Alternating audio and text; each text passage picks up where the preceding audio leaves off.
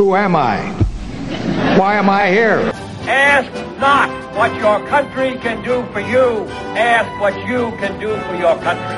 I shall not seek and I will not accept the nomination of my party for another term as your president. Tear down this wall. And the wall just got 10 feet taller. California and Texas and New York. And we're going to South Dakota and Oregon and Washington and Michigan. And then we're going to Washington, D.C. to take back the White House. Ah! Break the glass. It's election shock therapy. Hey, everybody. Uh, this is Chris Moore. And uh, obviously, anytime uh, there is a major military incursion by two world powers, um, we're going to podcast. And so uh, I'm here in uh, at Bethel University with the snow falling around me, and I'm joined by two of my estimable colleagues. Um, guys, introduce yourselves. Uh, hi, Matt Kuka. And I'm Mitchell Crum, and I'm down here in South Carolina where it's too hot to be outside. Um, and it's, uh, yeah, basically uncomfortable. It's too hot to be outside. Yeah, it's like in the mid to high 80s. So it's uh, nine degrees here, Mitch. And we fought for all nine of them. yes, we did. I'm just, okay. that's, that's just where we are. All right um, if you uh, we're a little bit less um, uh, ebullient than we might normally be uh, because uh, we're faced with something that frankly is not something that none of us hoped to talk about. Uh, matt you were mentioning that a year ago or so you and i did a little podcast where we looked at sort of around the world international relations and we suggested that there was sort of a medium range chance that vladimir putin would uh, take action in eastern ukraine and mm-hmm. that that that uh, chance has come to pass. And so, um, as of, we're recording this on Thursday at 5:13 Central Standard Time. Uh, lots of things will change, possibly even by the time you hear this. But the most recent news announced by uh, Ukrainian President uh, Zelensky is that 137 Ukrainian soldiers have been killed as a result of a Russian incursion, which is taking place on several fronts uh, on the north, south, and east of Ukraine. Uh, we're going to talk a little bit in this podcast. We're going to keep this relatively brief and we're going to keep it relatively high level. So if you're the kind of person who is just tuning into this and wondering, how did we get here? What's happening? Who's to blame? Those kinds of questions, this is going to be a useful podcast for you. So we're uh, going to talk first about how we got here, uh, how we got to this conflict in the format that it's existing in now, what Russia is specifically doing, what the United States and some of its allies are doing in response, and a little bit. We're not very good at speculating, and I'm terrible at predicting. But what could happen next? So, uh, gentlemen, uh, this is uh, this is one of those questions. It's it's it's it's it's a this is a complicated story it's it's hard to just launch into a narrative between uh, neighboring countries that some ways stretches back hundreds if not thousands of years. Um, but we had to start somewhere. And for the purposes of international politics it probably makes sense to start with uh, the creation of the soviet union. And now the reason I want to do that is not because I want to go back 100 years, but because the leaders that are relevant to this conversation have gone back 100 years. And so when the Soviet Union was created and when Russia um, uh, um, aggrandized to uh, absorb several uh, neighboring um, principalities and various kinds of, of, political units to form the Soviet Union, um, they didn't necessarily keep those original constructions intact. Uh, Lenin, by design, uh, broke up some of the internal uh, divisions, natural divisions between uh, ethnic groups, between linguistic groups, and um, and created new divisions inside the Soviet Union. And that was basically to try to undermine other kinds of power centers as the Soviets were seizing control. I'm not the only person who's observed this. Somebody else who's observed this is one Vladimir Putin. Uh, and he has drawn back for deep criticism what he calls the Bolshevik communist creation of the Soviet Union and uh, the essentially unfair way it victimized Russia. And this is a really interesting turn, right? Because in the West, we tend to think of um, Putin is sort of wistful for the uh, the dominant era of the Soviet Union, and he's he is in terms of the power the Soviet Union exerted, but he doesn't necessarily support the ways that the, the Soviets managed uh, their country, and he is he is by far far more nationalist. And so he said, and I'm going to read two uh, um, two sections from the speech he gave yesterday, justifying Russian incursion into Ukraine. He says this. I would like this is this is translated obviously from Russian. I'd like to emphasize again that Ukraine is not just a neighboring country for us. It is an inalienable part of our own history, culture, and spiritual space. These are our comrades, those dearest to us, not only colleagues, friends, and people who once served together, but also relatives, people bound by blood, by family ties. And you can uh, as i listen to that I, am picking up buzzwords. I want to be careful here because obviously he said this in russian and i'm reading it in english and i'm importing some certain uh, meanings from the english here but he's talking about blood and spiritual space and culture. And he's essentially making the case that ukraine as it exists today contains uh, portions which are fundamentally russian uh, much to a lot of Ukrainians' ire. He, in other speeches, has referred to Ukrainians as well as Belarusians and others as little Russians, which they find to be a pejorative term. But this is sort of this sort of uh, br- broader sense of uh, it's it's a more extreme version of when America calls Canada its hat right? Um, these are really us. We're really the same kind of thing here, uh, united by culture, if not by political entity uh, Putin goes on, and this is the last section I'm going to read. So I will start with the fact that modern Ukraine was entirely created by Russia, or to be more precise, by Bolshevik communist Russia. This process started practically right after the 1917 revolution, and Lenin and his associates did it in a way that was extremely harsh on Russia by separating, severing what is historically Russian land. Nobody asked the millions of people living there what they thought. No, that's true. Is, is so far as it goes. In 1917, Lenin did not conduct public opinion polls about the internal provincial divisions inside the Soviet Union, mostly because those things didn't matter all that much. The Soviets centralized their government so much that these were largely just administrative units um, without real cultural significance per se.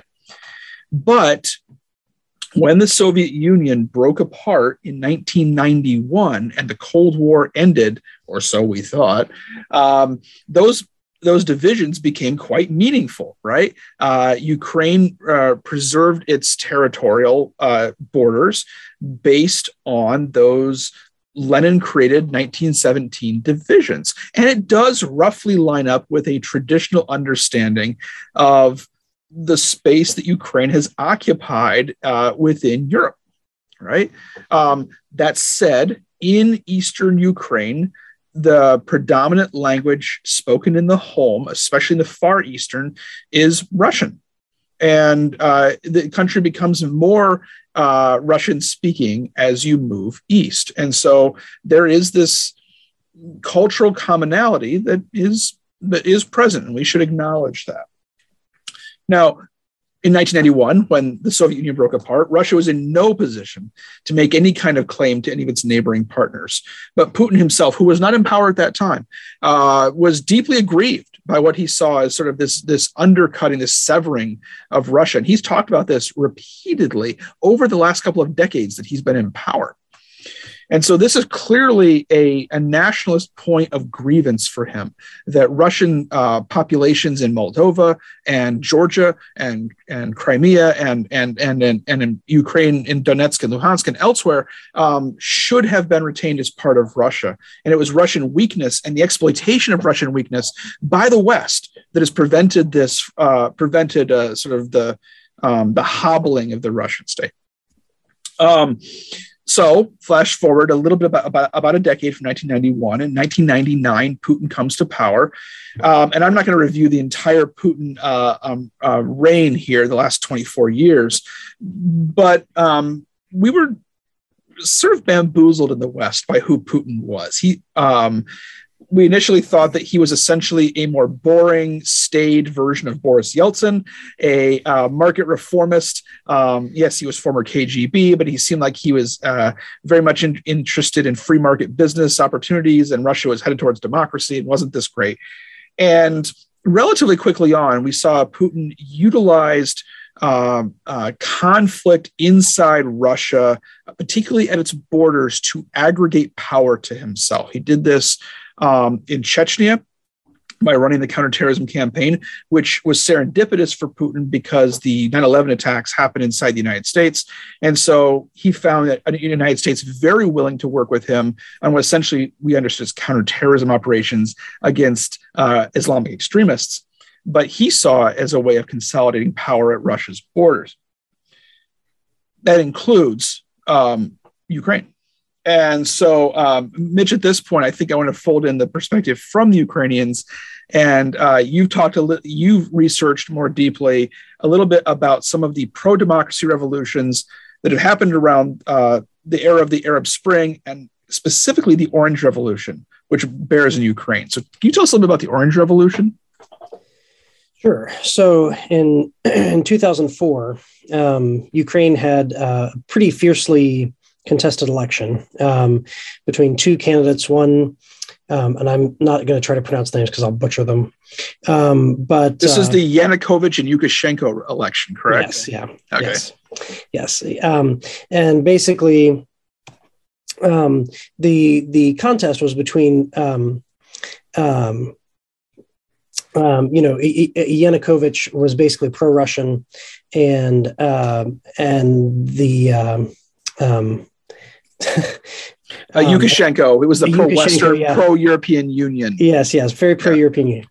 So, and basically, basically, what happened um, during this election, which was which was very close, um, it looked like uh, uh, a, a, Yurkashenko, the uh, pro-Russian candidate, um, was the victor, and it initially seemed that that was um, how this was going to come down. That there was going to be, um, you know, the platform um, of of his party was essentially to try to um, basically move in a more Russian direction than European Union, to ally the country more with Russia, um, to lean into the more Russian elements of Ukraine's culture, um, and make that you know essentially make Ukraine more more Eastern leaning, make make it a more Eastern leaning Russian um, country. And this all looked fine um, until shortly after the election, there began to be accusations of rampant fraud um, in the election. And upon investigation, it became clear that those accusations were, in fact, absolutely correct. There was um, very clear evidence that there was widespread fraud in the election.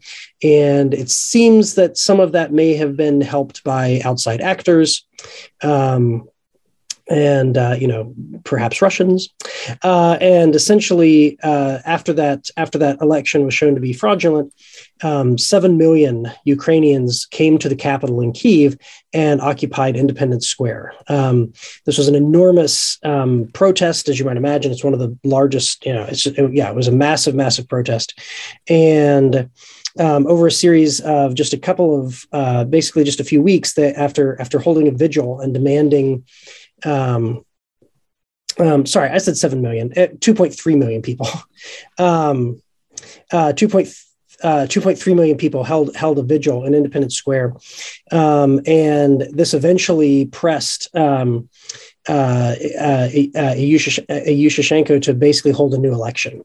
And in that election, which was uh, much more closely watched and uh, was determined to be um, fair, the uh, more pro European uh, candidate won. And this was referred to as the Orange Revolution. Um, and essentially set the course of Ukraine towards a European um, and Western uh, trajectory and more, you know, becoming more closely allied with, uh, you know, Western countries and NATO, um, although not a member of NATO, but to become more allied with um, with those um, with those countries and, of course, with the United States as well. So that essentially set Ukraine on the path um, that it has been on since then, although Russia um, after you know essentially failing to um, you know have have a government that was friendly to it um, established in Ukraine, then turned to other means, um, specifically the separatists um, in eastern Ukraine and uh, and also Crimea. Which I don't know, Chris, if you want to go back to talking about them, but I do. So let, let me plug in here, and we'll try to make this quick. So thanks, Mitch, for that. So as Mitch points out, so we really see kind of two roads diverging here, politically speaking. From 2004 on, Ukraine really begins to chart a path for itself in a pro democratic direction. And if we're going to be like really nerdy political scientists about this, we actually do see Ukraine's aggregate democracy scores begin to climb at this point, exactly the same time as we see Russia's aggregate democracy scores decline at this point. So these are two former Soviet uh, entities that are really tra- uh, tra- um, tracking in different directions in terms of authoritarianism and democracy. And this really comes to a head, but but but Ukraine's not out of the woods yet, by the way, right? There's a lot of rampant corruption in Ukraine, just like there's rampant corruption in Russia as well. Um, and we go through a couple of Ukrainian presidents after um, Viktor um, uh, uh, Lukashenko. We have uh, Yulia Tymoshenko. Um, and then uh, actually, we get another more pro Russian um, leader, Yanukovych. Comes back and he actually wins. And so we have now a more pro Russian leader uh, in the 2010s in in in Ukraine. And at that point, um, a piece of an agreement that Ukraine had been working on under these more pro-European Union leaders comes up to uh, Yanukovych to basically move Ukraine more towards the European Union, and he refuses to sign it under pressure from Russia. And there are massive protests, and this is in 2014, and this is what's known as the Maidan Revolution. And so, um, the um, uh, uh, um, Yanukovych essentially um, leaves uh, power at this time, uh, resigns, flees the country in response to this popular uprising for failing to sort of associate with um, with the European Union. But at the same time, Russia under Putin makes the first move in what is essentially this now almost decade long um, series of of, of, of, of aggressions against Crimea against uh, Ukraine, and he moves into Crimea. Now, Crimea, we t- in 2014, it was part of Ukraine. It's still claimed by Ukraine. Um, no one, rec- except for the exception of a couple of very small countries, no one recognizes Crimea as legitimately part of Russia, except for Russia. And it is a peninsula that extends into the Black Sea. It is strategically very important. It contains the Sevastopol naval port, which is one of the most important uh, ports for the Russian Navy on the Black Sea. Um, and so um, this was a this was a big deal in 2014, and it resulted in American and European Union sanctions against Russia when they seized it. Culturally important, as I mentioned, about 90% of the people in Crimea are ethnically Russian speaking. And so um, this was an area where the people of Crimea, which is relatively sparsely populated, um, understood themselves to maybe be ethnically Russian, but part of Ukraine. But um, obviously, this was a seizing of land that was Ukrainian land and, and, and aggregating it to um, to Russia. At the same time, in 2014, or w- within within months thereafter, Russia began was essentially a covert war of destabilization in eastern Ukraine. Without identifying its own military, Russia began to filter military supplies and military personnel into the two easternmost provinces of Ukraine, uh, Luhansk and Donetsk. And this was known as uh, Putin's War of Little Green Men. For based on, the, on an offhand comment he made when when uh, pressed by Western press of where these soldiers were coming from. Basically, Russia sort of put a hand in front of their mouth and said, "Oh, these couldn't possibly be Russian soldiers. They don't have any insignia. They don't have Russian insignia on them." But these were clearly Russian uh, soldiers who were operating in um, uh, in eastern Ukraine and trying to uh, to destabilize the country. And that has basically been what has happened up until 2021. So we've had this ongoing low level, low intensity conflict uh, that's been happening for the last um, seven years or so. But starting late last fall, around November, leading into December, Russia began to um, place uh, uh, a much larger number of military forces on its borders with Ukraine. And um, at the time, Putin explicitly denied that there was going to be any offensive military operations. He said that these were typical military exercises, but there were all kinds of indications to suggest that this was these were not just military exercises. And as we moved closer to 2022, as we moved into the era of the uh, Olympics, we saw um, uh, Putin meet with uh, Xi Jinping um, and come out of that with sort of a sort of a real statement on both sides of sort of um, uh, unities um, of, of purpose and um, and sort of a desire to increase cooperation.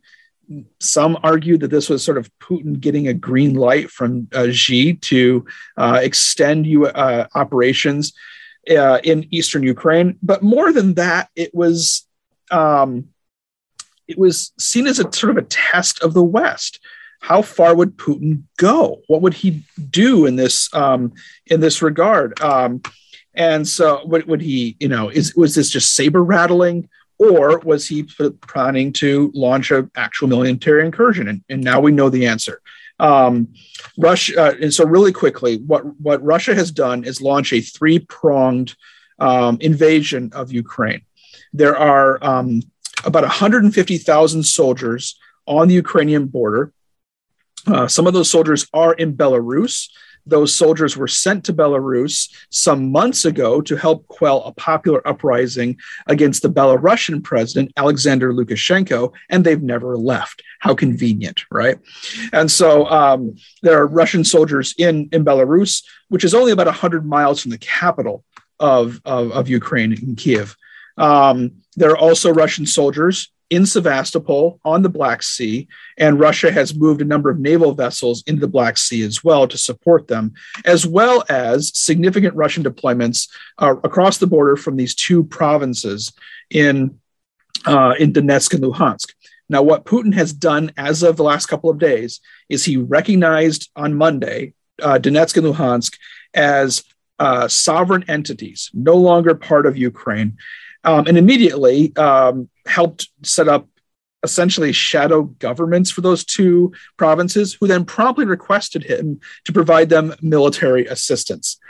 So um, now he's uh, he's obliging, and so he's called for what he calls a special military operation. Of course, no one would ever call something like this an invasion, but that's functionally what it is. Um, and he has moved uh, soldiers uh, into through the borders, and there are active uh, fighting going on between Russian soldiers and Ukrainian soldiers. Um, and um, amongst other things, um, one of the one of the notable landmarks I think that the Americans probably would, would, would latch onto here is as of today, uh, the Ukrainians have announced that Russians have seized uh, the Chernobyl nuclear plant, which is famous for its meltdown um, that occurred back in the um, early 80s. Um, it's um, not particularly strategically important, but it is well known. It's also very close to the Belarusian border. So this is just a, sort of a, a, a, move that's been made on, on the part of Russia. Wow, there's a lot more we could say, but let me pause there. That's what's happened on the part of Russia. Um, guys, um, this is more extreme than I expected at this point. I thought if Putin might do anything militarily, it might be to formally move into Donetsk and Luhansk. But there are shelling and, and rockets uh, attacking Kiev at this time. Uh, yeah, I think. I mean, I think look, you know, back when we had a, a, podcast at the beginning of the year, we were we were all of us were uncertain and willing to bet one way or the other um, what Putin would do. Uh, Chris, back when you and I talked last April, you said it was more likely than not that Putin would um, launch a significant military operation within Ukraine. Although, um, although certainly it's gone far beyond um, the eastern provinces, right? Um, we see military action basically throughout the whole country. And um, you can find maps that show this to be the case. Mm-hmm. It's interesting to me, you know, I mean, it seems like his target now is not merely to um, grab and sort of bring into more fully into the Russian orbit pieces of Ukraine. He wants to do that with all of the Ukraine. He doesn't necessarily have to accomplish that with an all out you know total war that envelops the whole country he is trying to basically capture um, capture the leadership uh, destabilize and bring down basically the government as it currently exists. Maybe install um, a a, um, a, a government that's allied specifically to him, uh, handpicked perhaps, um, so that he can bring Russia fully within, excuse me, Ukraine fully within the Russian orbit, which was which was something that we had thought could be a possibility all along. And we thought maybe he would try to do that um, without a significant military action, um, just sort of sort of bluff his way into it. It's clear now that um, that he is he's not bluffing, right? Um, mm-hmm. And he sees this as um, as the best approach to ultimately destabilizing and bringing Ukraine within that orbit. And I think he has been sort of taking this sort of incremental approach because, as you pointed out, Chris, he has been sort of testing all along sort of um, the US and sort of NATO response um, to basically each little step that he's taken. Um, and and it, as it turns out, um, the U.S. and NATO response has been you know relatively milquetoast, relatively weak. Um, and I think Putin is a is a man who um, very much um, operates off of the basis of you know of strength and weakness. Um, he detects that weakness um, and he plots his moves accordingly. I I'm inclined to say that up until now, I think I agree with you. So prior to the last couple of weeks, when all of a sudden the Biden administration sort of switched gears in terms of how it was talking about this um, Russian Russian military buildup. Um, the, the, the American and NATO response was relatively divided and comparatively weak. And there's a couple of reasons for that. Um, the United States can afford, I'll put that in quotation marks, to be relatively uh, um, aggressive towards uh, towards Russia. Uh, we don't trade with them a lot, uh, and we don't really rely directly on petroleum from Russia, which is the biggest source of wealth that Putin has used to maintain power. Germany and Italy do. And so Germany and Italy, as major players in the European Union and in NATO, have been relatively reticent up until recently uh, to cut off ties with, with Russia for fear of escalating home heating and gas prices. Right, which is entirely Germany's fault, by the way given the energy policies that they pursue. Basically, they say we're going to end all almost all petroleum production in the country. We're going to become increasingly reliant on solar and wind, which is not very reliable, and then we'll import all of our petroleum for the most part from Russia, which mm-hmm. that policy that policy trajectory has been in place for basically the better part of 20 years. Um, so yep. they've set them, they have basically boxed themselves into a corner uh, on this. So, Italy, perhaps less so, but but Germany certainly. Right. So what's happened over the course of I want to make a couple quick points and then um, talk about what the United States and other its allies in Europe have done here. But what's happened um, more recently is as Russia has begun this sort of military buildup leading up to this invasion, the United States practiced something which I've rarely seen before, which is basically it went very public with intelligence.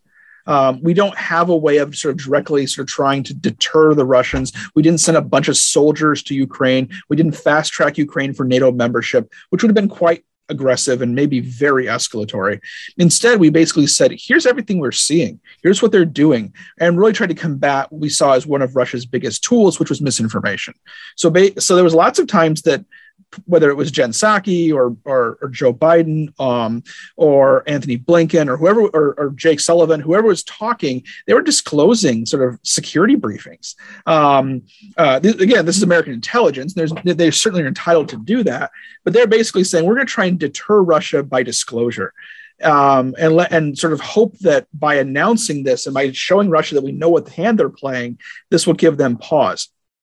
I'm not sure that it worked, um, but what it probably did was it allowed America's allies in Europe to get coordinated more quickly. And so I think in in that sense, it probably played a good public relations role.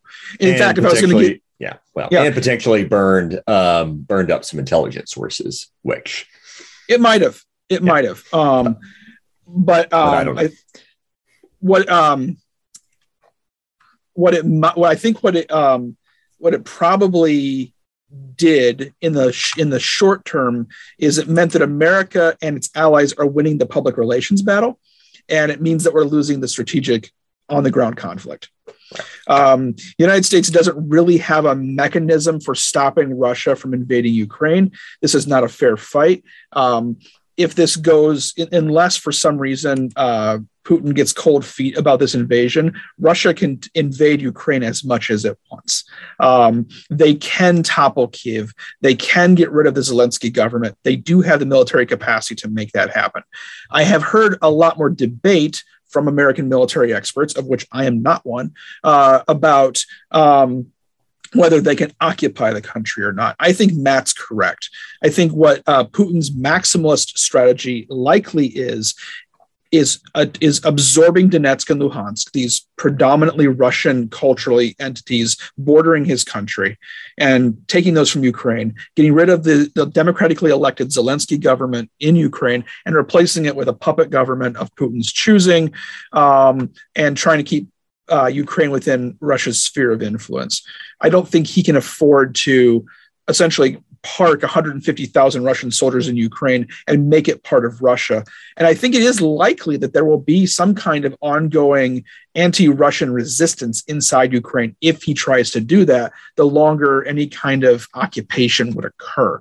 So this is, has to be, I think, for Putin's sake, this has to be a relatively quick operation. It also seems to be, and again, I want to put some some caveats around this, seems to be very unpopular inside the Russian population.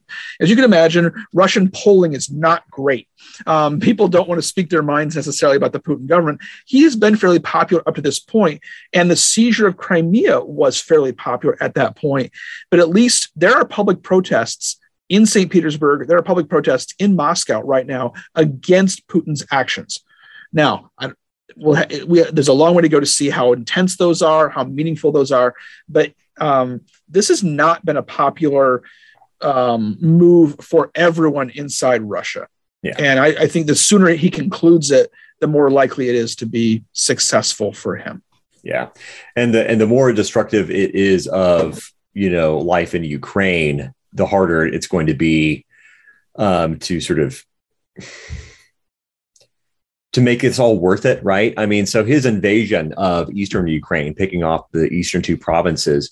I mean, these two provinces before he invaded 14 actually became quite prosperous. Um, and we're enjoying a, a pretty high degree of, I mean, pretty much the greatest amount of prosperity that little corner of the world had ever seen, essentially. And basically, he has sort of systematically, utterly destroyed the the society and the economy there, and he risks doing something similar in Ukraine if he's not careful. And and yeah, Ukraine is is very resource rich in minerals in its agricultural capacity.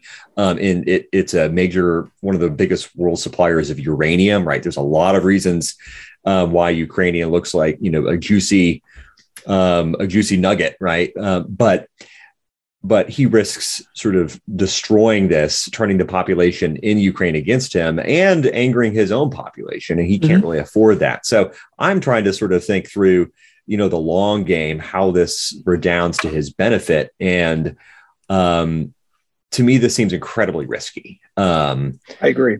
so, So, so really quickly, um, two quick points. What is the United States doing along with its European allies? And here I do, we did sort of blame Germany uh, earlier for how it structured its um, its uh, energy policies. Uh, Germany immediately ended its biggest future uh, uh, um, uh, oil and gas project with uh, with Russia, the Nord Stream two project. So that's taking eight nine billion dollars out of Russia, but in the future. right? This is not an immediate. This is sort of canceling future opportunities. Um, also, the United States, Biden spoke earlier today and announced a series of um, freezing of certain Russian banks and Russian assets held by American banks, um, and targeted uh, uh, sanctions for um, Russian elites and their families, essentially trying to hurt Putin's inner inner circle. Um, the notable thing that didn't happen was uh, the United States and the European, European allies did not kick Russia out of SWIFT and this is something I'm learning about a little bit here. But SWIFT is a international uh, payments system, um, and by doing if we if we had done that, that would have been very painful for Russia because it would have um, uh, limited the ability of any Russians to conduct financial transactions in Europe um, and elsewhere as well. And, and so um, Biden was defensive about this and basically said the sanctions that we have launched are as painful as kicking them out of SWIFT, but certainly kicking out of SWIFT would have added to the pain, and we, we didn't do that yet. A couple of reasons could be we want to keep some cards back to see um, if it, what, what Putin does now, or it could be that, that kicking them out of SWIFT would have actually been more painful for the West, and we're trying to launch sanctions that hurt Russia more than they hurt us which is also why Russia is going to be continued to allow to sell natural gas to Europe, even though we're sanctioning them in lots of other kinds of ways. So, sanctions, yes, full aggressive sanctions, not as aggressive as they could be, and no military action directly in Ukraine, although the United States is moving uh, some of its forces to nearby countries like Lithuania, Latvia, Estonia, um, Poland, uh, Romania are all getting an increase in US troops um, to dissuade any additional action that, that Putin might take. What's going to happen next? Um, I should mention that Ukraine has also asked Turkey to close the Black Sea. Uh, Turkey has the capacity to um, essentially prevent further Russian ships from entering the Black Sea and, and, and reinforcing um, the Sevastopol naval port. Um, this is a really interesting test Turkey has been sort of uh, very much aligned with Russia. They're both increasingly authoritarian countries, but Turkey is also a NATO member. And so, what Turkey does here might be a really interesting bellwether for whether Russia is way over its skis and whether Putin is way over his skis, or whether uh, Recep Tayyip Erdogan of Turkey is not willing to get on the bad side of Putin uh, by closing the Black Sea to future Russian reinforcements. So, I'm watching that very closely. Um, I think that it's possible that Russia could stop short of overthrowing the Ukrainian government, but I think what Matt sketched out is the most likely. Conquer uh, Russia conquers Kiev, topples the Zelensky government, seizes those eastern provinces, and tries to install a different government in Ukraine, all in the name of, of, of humanitarianism and even as as Putin said, denazification. Right, which we should point out, uh, even though we try to be cool, calm, collected, objective political scientist on this podcast as much as possible, right? Uh-huh. Um, we should, you know, uh, maybe pause for half a minute to point out just how uh, utterly outrageous that is. Um, Absolutely. You know, uh, the idea of like, well, these are my people, so I'm going to launch an invasion and kill them, right? Um, because I want to keep them and bring them back into the fold, right? Um, is is um, is a great evil. Yeah. No, I um, I think it's worth noting why why this matters. So for Americans who are sort of getting yeah. up to speed on this and saying this seems like a, a squabble between Ukraine and Russia.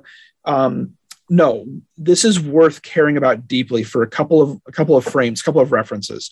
If nothing else, Ukraine is a democracy and a fairly elected democracy, and Russia is an authoritarian government. So this is an authoritarian country uh, seizing unprovoked territory from a democracy. Territorial integrity is the backbone of the international system. This norm, which we don't always respect, and to be clear, the United States did invade Iraq back in 2003 um, and uh, took territorial integrity away from the Iraqi government. I think there are some clear differences here. And so I want to encourage people to avoid whataboutism. Uh, Putin very much would like to make these two things essentially comparable. The United States intervened in Iraq for humanitarian reasons. And I'm just doing the same thing in Ukraine. These are not the same. They're not the same kind of thing. Um, Iraq was not a democracy.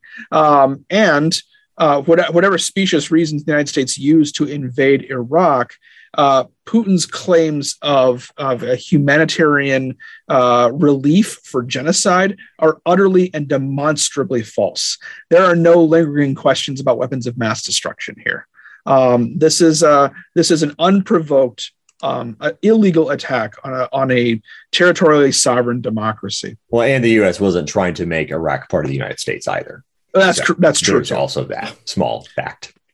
Um, the other thing I'd point out here is, as of this recording, there has been remarkable bipartisanship on this issue.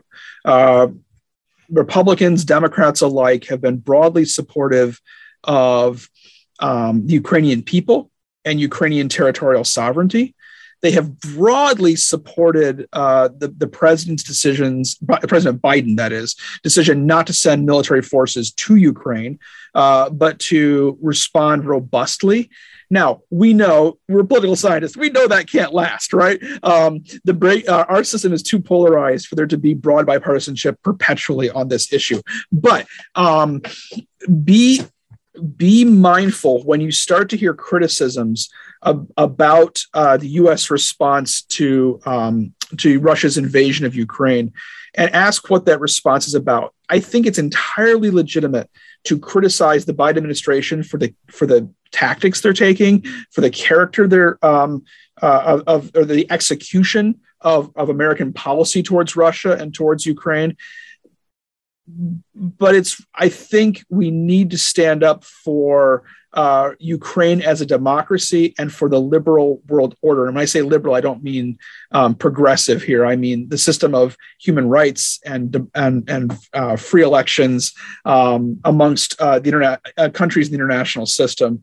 And um, if we start to hear criticisms of that um, for partisan gains uh, that's something to really pay attention to in the american system last thing I'd say is we're going to see the Biden administration try to carve a fine line between doing too little, which will be seen as appeasement of Putin and maybe embolden him to take future actions, and entanglement, uh, which could escalate a conflict with Russia. This is very dangerous times. This is uh, I, I've seen a lot of people writing in the last 48 hours about this being the biggest test of the international system since World War II. I'm not there yet in terms of that. I still feel like that's a little bit of hyperbole, but this does really matter for future American engagement in the international system. This isn't just a regional conflict. It is. I think. That, oh, go ahead, Mitch. I was going to say just the other thing uh, as well. I'm not sure if you mentioned this already, Chris, but Putin's also somewhat veiled um, threat, um, basically that anyone who intervenes on behalf of Ukraine will face. Uh, I'm going to get the quote slightly off, and I don't have it in front of me, but basically will face um, um, consequences without historical precedent. Yep. Um, and you know, which I think pretty obviously and easily is read as perhaps indicating, um, you know, a threat of the use of nuclear weapons.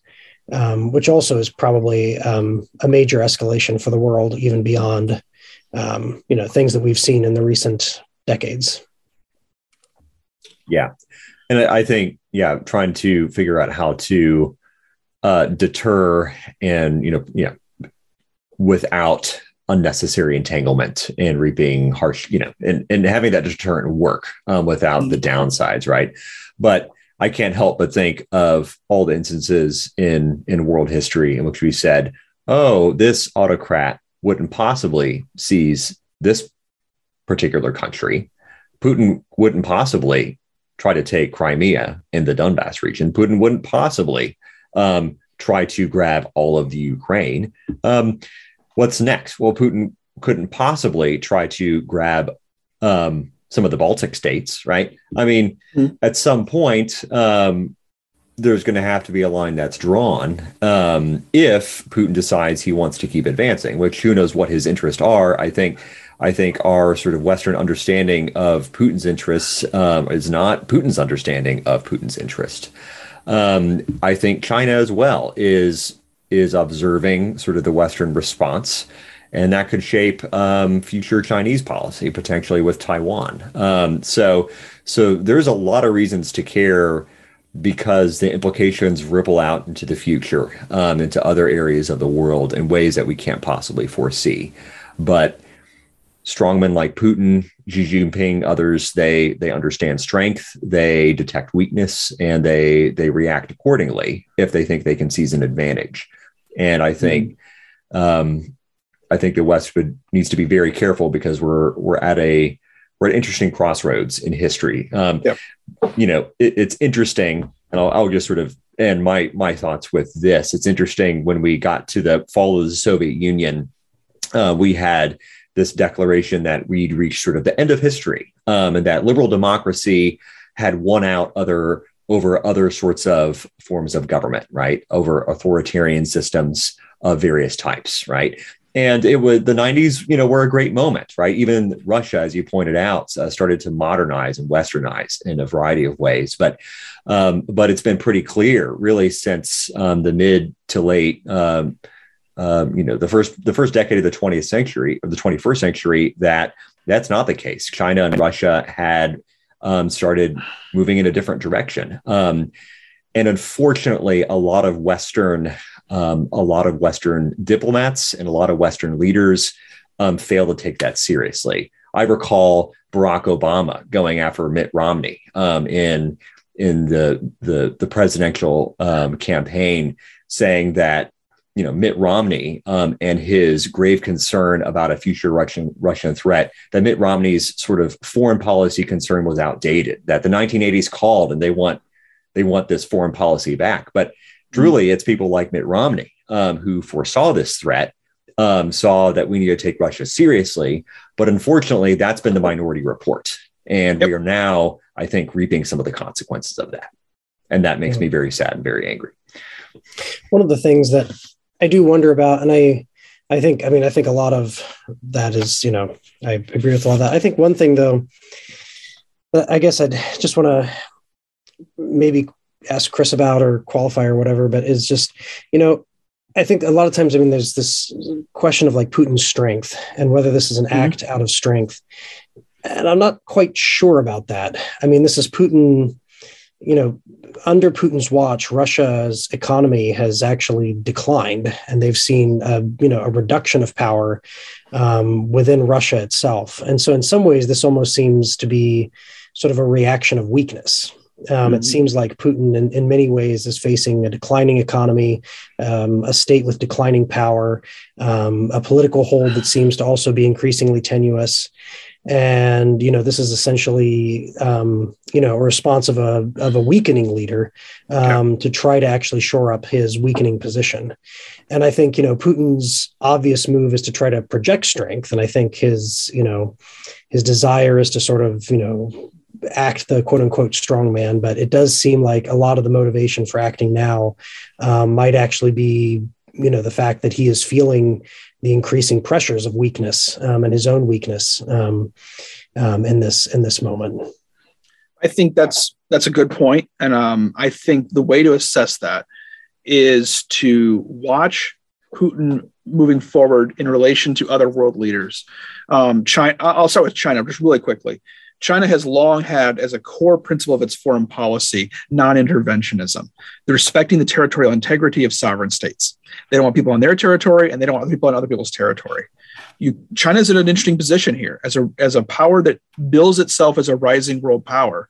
Do they defend t- Ukraine's territorial integrity and side with the West? Or do they side with another autocrat and essentially quietly, tacitly accept what Russia's doing here?